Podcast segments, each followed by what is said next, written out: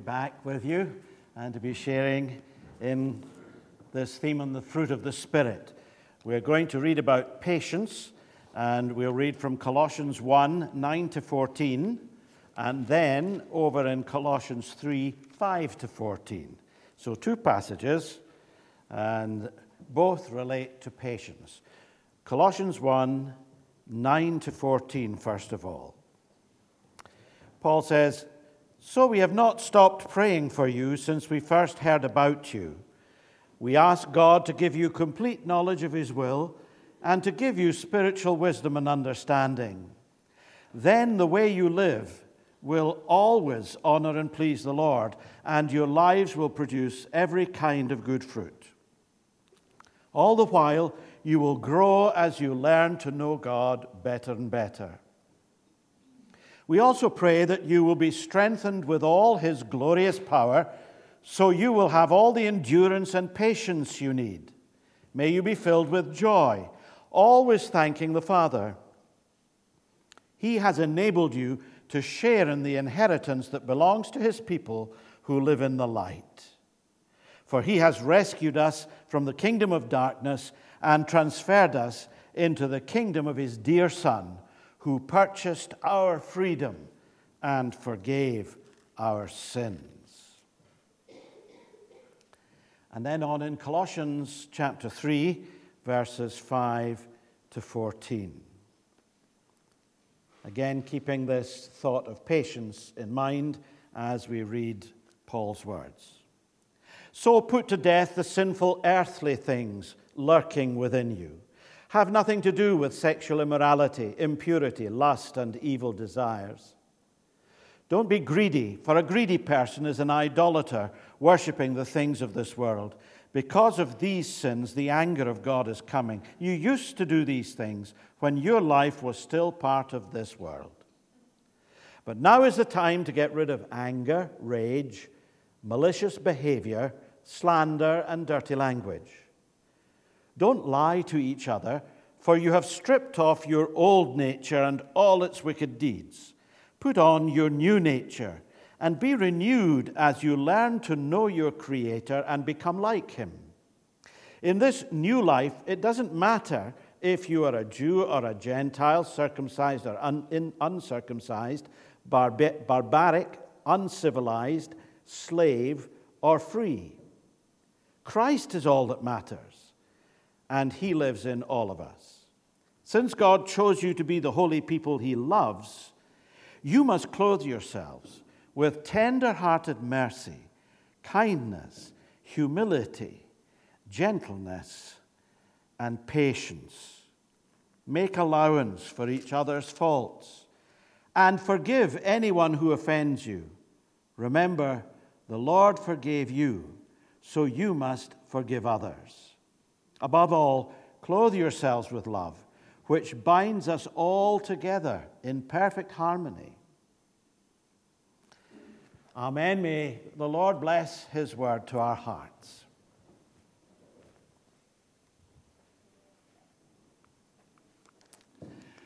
We're looking at the fruit of the Spirit. We find them listed by the Apostle Paul in Galatians chapter 5, nine spiritual qualities and they actually fall very neatly into three sets of three.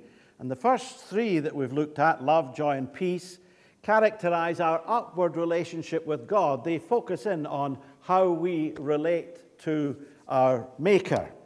The next three, patience, kindness, and goodness, characterize our relationships with one another.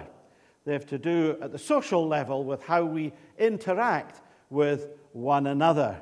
And the first that we look at this morning is patience. You know, I'm sure you've heard this little bit of doggerel. Patience is a virtue, possess it if you can, seldom seen in woman, never in a man. Patience is not one of the stronger aspects of human nature. In fact, in the Greco Roman world of the New Testament, patience wasn't even considered to be a virtue.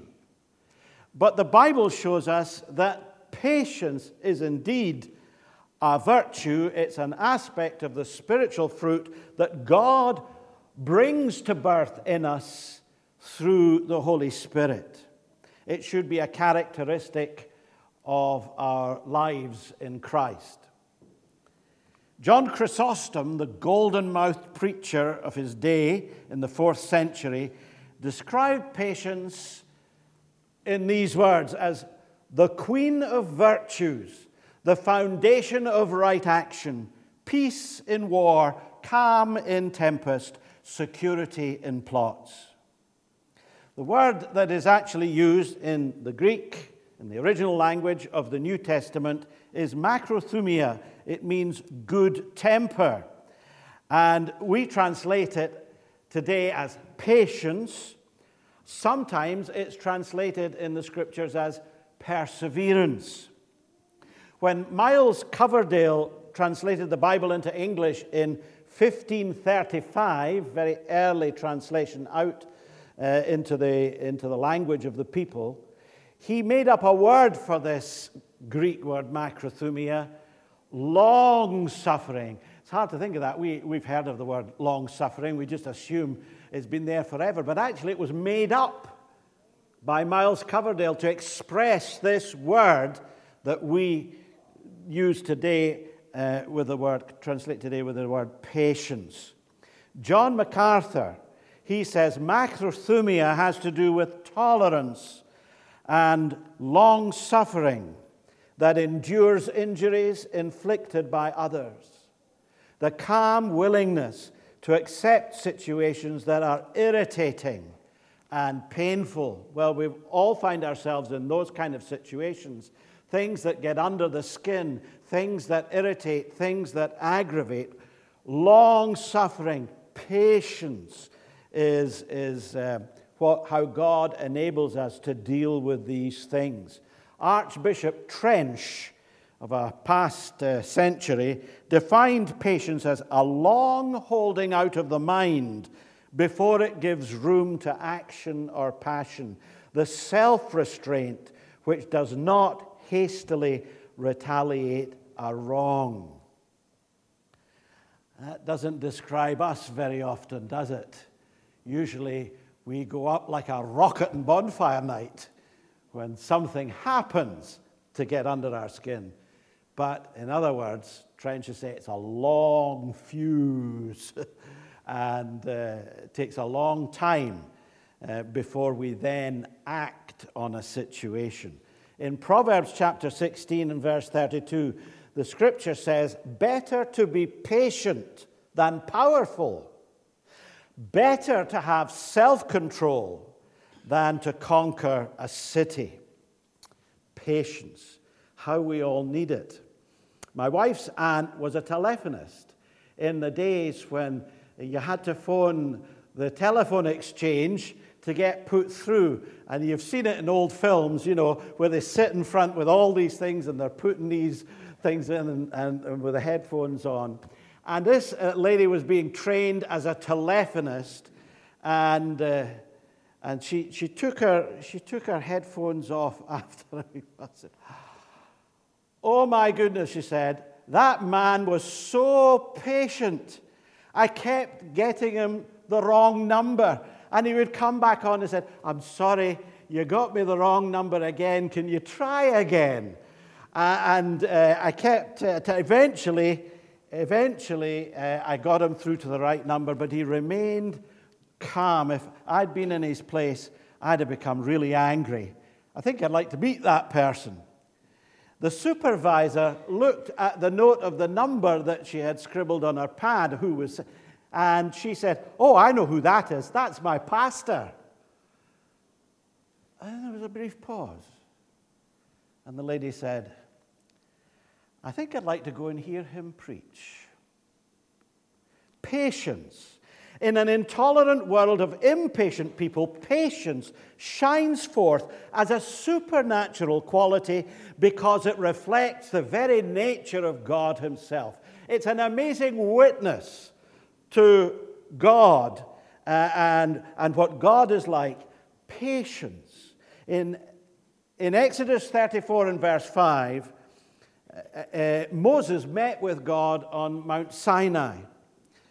And we're told the Lord passed in front of Moses, calling out, Yahweh, the Lord, the God of compassion and mercy. I am slow to anger and filled with unfailing love and faithfulness. Slow to anger filled with unfailing love and faithfulness. The psalmist says in Psalm 85, 86, verse 15, But you, O Lord, are a God of compassion and mercy, slow to get anger, filled with unfailing love and faithfulness. Long suffering, macrothumia, patience. That is the very nature of God Himself. And in the Septuagint, the Greek translation of the the Hebrew Old Testament, this uh, slow to anger was, was uh, translated from the Hebrew into the Greek with that word that we've mentioned, macrothumia. So when we say God is patient, we mean he's slow to become angry. He is long suffering. Paul says in Romans 9:22, even though God has the right to show his anger and his power, he is very patient with those on whom his anger falls. He does this to make the riches of his glory shine even brighter on those to whom he shows mercy. And then, of course, that, that verse that we were thinking of with the children, 2 Peter 3 9, the Lord isn't really being slow about his promises. Some people think he's being patient for your sake he doesn't want anyone to be destroyed, but wants everyone to repent. If you and I are to bear the fruit of patience in our lives, then we must do it by being like our Creator, being like God Himself. And that means that, first of all, we must show patience under provocation. The word for patience means steadfastness under provocation. When provoked, Jesus does not allow us to excuse our bad temper. He always showed tremendous restraint and patience in the face of provocation. Jesus said, Matthew 5 43, You've heard the law that says, Love your neighbor, hate your enemy, but I say, Love your enemies. Pray for those who persecute you. In that way, you'll be acting as true children of your Father and in heaven. If we are truly God's children, then we will respond to situations with great patience and forbearance because that is how God Himself responds to us uh, in our situation. And that's how Jesus responded to all the provocation he had to face throughout his earthly life and ministry. Hebrews 12:3 says, "Think of all the hostility he endured from sinful people. Then you won't become weary and give up." He suffered intense provocation, he exercised infinite patience. So for Jesus, there was no retaliation. He didn't respond angrily when people were unkind to him, when people maligned him, when people hit him and spat on him, beat him, or crucified him. He did not respond with anger. He did not retaliate. 1 Peter 2:21 God called you to do good even if it means suffering just as Christ suffered for you. He is your example and you must follow in his steps. He did not retaliate when he was insulted, nor threaten revenge when he suffered. Now, people in the world expect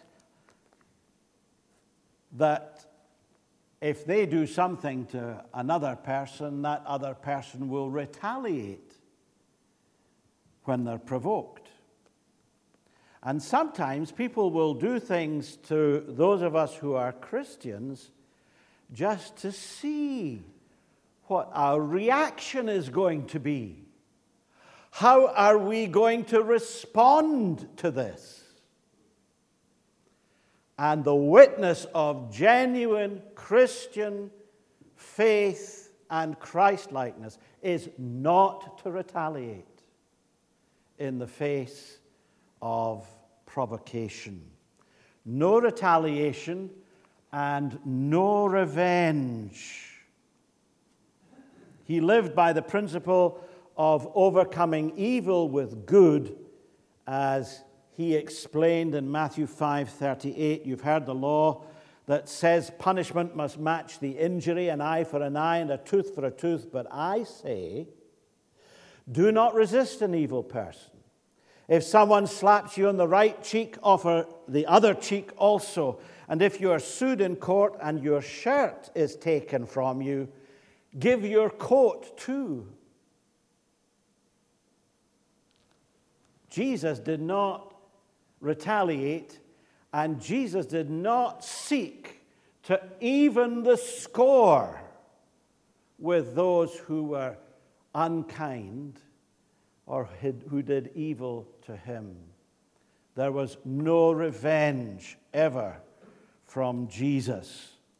And he expects the same of us as his followers no revenge no evening up the score. That is not the way of Christ. When a Christian exercises patience, that patience enables him to leave the outcome of the provocation with God. And when he does that, then his patience becomes a compelling and convicting testimony. This is what Paul had to say on the subject in Romans 12 17 to 21. Never pay back evil for, with more evil. Do things in such a way that everyone can see you are honorable. Do all that you can to live in peace with everyone. Dear friends, never take revenge. Leave that to the righteous anger of God. For the scriptures say, I will take revenge, I will pay them back, says the Lord. Instead, if your enemies are hungry, feed them. If they are thirsty, give them something to drink. Don't let evil conquer you, but conquer evil by doing good. How long then must we bear and forbear? That was the question that arose in the mind of Peter as he watched Jesus and listened to Jesus. Lord, Matthew 18 21. Lord, how often should I forgive someone who sins against me? Seven times? No, not seven times, Jesus replied, but 70 times seven. For the Christian, there are no limits to the exercise of patience under provocation. We are to keep turning the other cheek. We are to keep forgiving those who sin against us. And we are to keep on loving our enemies. No retaliation, no revenge. Patience under provocation. Secondly, the scripture teaches us that we need to exercise patience through suffering. Thomas à Kempis said, He deserves not the name of patient who is only willing to suffer as much as he thinks proper, and for whom he pleases. The truly patient man asks nothing from whom he suffers, whether his superior, his equal, or his inferior, but from whoever or how much or how often wrong is done to him, he accepts it all from the hand of God and counts it gain. You see, sometimes we're willing to put up with a great deal from people we like or we love. But that's not genuine patience. patience is putting up with all that provocation and all the nasty things that happen when it comes from everyone, anyone, irrespective. And when that happens, to see it as an opportunity to experience more of God's grace in your life and to reflect more of God's grace in your life. You see it as a special opportunity that God gives to you. So the patient person is not short sighted in the face of suffering. He receives the blessings that there are to be gained through that experience of suffering. James 1 2 to 3 When troubles come your way, consider it an opportunity for great joy, for you know that when your faith is tested, your endurance has a chance to grow. Times of suffering are so often the times when we grow most in our faith, and they are certainly the times that draw us closer to the Lord and create a greater dependence on Him. So, no matter what our suffering might be, they are opportunities that God gives to us to know His grace, to know His strength, to know His presence, and to lean hard on Him, and so to be patient in the face of these things. Colossians 1:11 You'll be strengthened with all his glorious power so you will have the endurance and patience you need. The young man went to George Mueller and said, How can I become patient?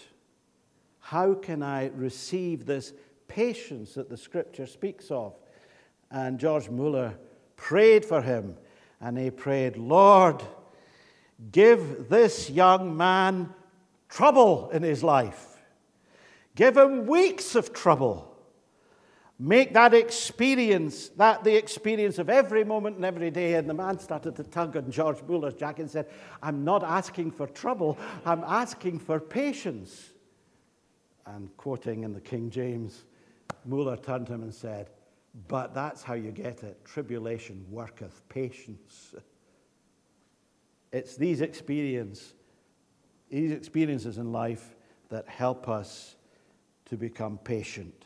Romans 12 12, be patient in trouble and keep on praying. So don't be short sighted in the face of suffering, but see that there's a long term benefit that you can gain through that experience. And don't be short tempered in the face of suffering. Long suffering, patience, suggests that the person with that characteristic in life has got a long, long fuse, puts up with trying situations for a long, long time. He's able to smile in the face of adversity. Uh, one of our friends, Mary Barclay, uh, worked with the Bible Club movement for many, many years. She's now retired in the Stirling Church. And uh, she used to run camps in our church in Aberdeen year after year after year, and our daughter was brought up through these camps. Mary was quite disabled and frequently was in a wheelchair. And she was visiting a school on one occasion and uh, speaking about coping with disabilities. And she's wheeling herself along the corridor, and she passed two women in the corridor, and she heard the women say, I don't know what she's got to smile about. If you know Mary, she's always got a big smile on her face. I don't know what she's got to smile about. In the face of any kind of suffering, physical, mental, emotional, spiritual, the world expects to see short tempered irritation and impatience, but God enables us to respond with a sweet spirit of patience, and that is an incredible witness in our world today. Patience under provocation, patience through suffering, And finally, patience despite disappointments. Now, nothing's surer but that we are going to face lots of disappointments in life.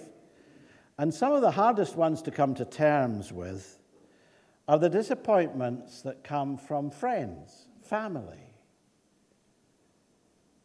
colleagues, fellow church members. But the scriptures teach us that we have to be patient with offenses. Many times, Paul was disappointed by his Christian brothers and sisters. His reputation was slandered by a number. His ministry for God was written off by others.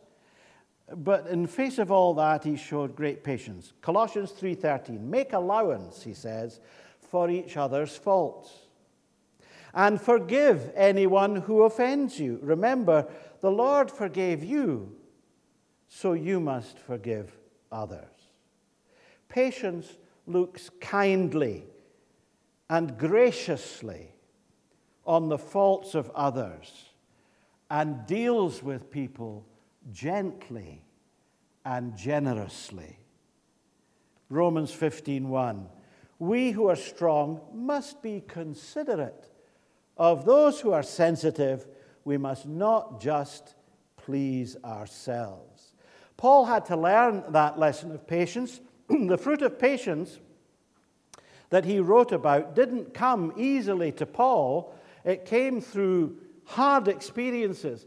One of the most difficult that we read of, and this is what I like about the scriptures, it is so honest in its dealings with God's saints, was when Paul fell out with Barnabas because of John Mark. You remember? John Mark went as a young man with him on the first missionary journey. Halfway through, he wanted to go home to Mammy. And he left them. And Paul said, Never again. He's not coming with me on any of my trips ever again. Time for the second missionary journey, and John Mark wants to go. Paul says, Not a chance, boy. Not a chance. You blew it. And because he wouldn't put that experience aside, he and Barnabas had a very sharp altercation. Scripture tells us that. It wasn't just a, well, you go your way, I go mine. They had a real Barney. Very sharp altercation. Paul went one way, Barnabas the other. Paul took Silas, Barnabas took John Mark he did the same for that young man as he had done for Paul in the very beginning, when nobody wanted to know Paul. And Paul uh, was ostracized by most Christians. But Barnabas went and got him from Cyprus and brought him to Antioch and mentored him and helped him to grow. Well, Barnabas did the same for John Mark. Paul forgot that lesson. And he had to learn it the hard way. And afterwards, when the penny dropped, and he realized that he had not responded to the situation the way he ought to, as a Christian, never mind a Christian leader, he put it right. And he got John Mark to join him. And John Mark became a very important member of Paul's mission team. You see, Patience wasn't an easy thing for Paul to learn, but he learned a lesson. And he therefore can write to us about forgiving one another's faults, about being considerate of those who are sensitive, not just pleasing ourselves. Patience with offenses, and finally, patience in rejection. And of course, the supreme example of patience we see in the Lord Jesus himself. When we think of what sinful men did to Jesus, the religious leaders spitting on him and punching him, he patiently bore their abuse. The Roman soldiers beating him, putting a crown of thorns on him, he patiently bore the pain. Nailed to a cross, scorned by those standing around at the foot of the cross, he patiently prayed, Father, forgive them, for they don't know what they're doing. As he saw his disciples desert him, not a word of condemnation. He'd poured out his life in loving service for men and women, but when he was rejected and nailed to the cross, not one oath, not one curse, not one unworthy cry passed his lips.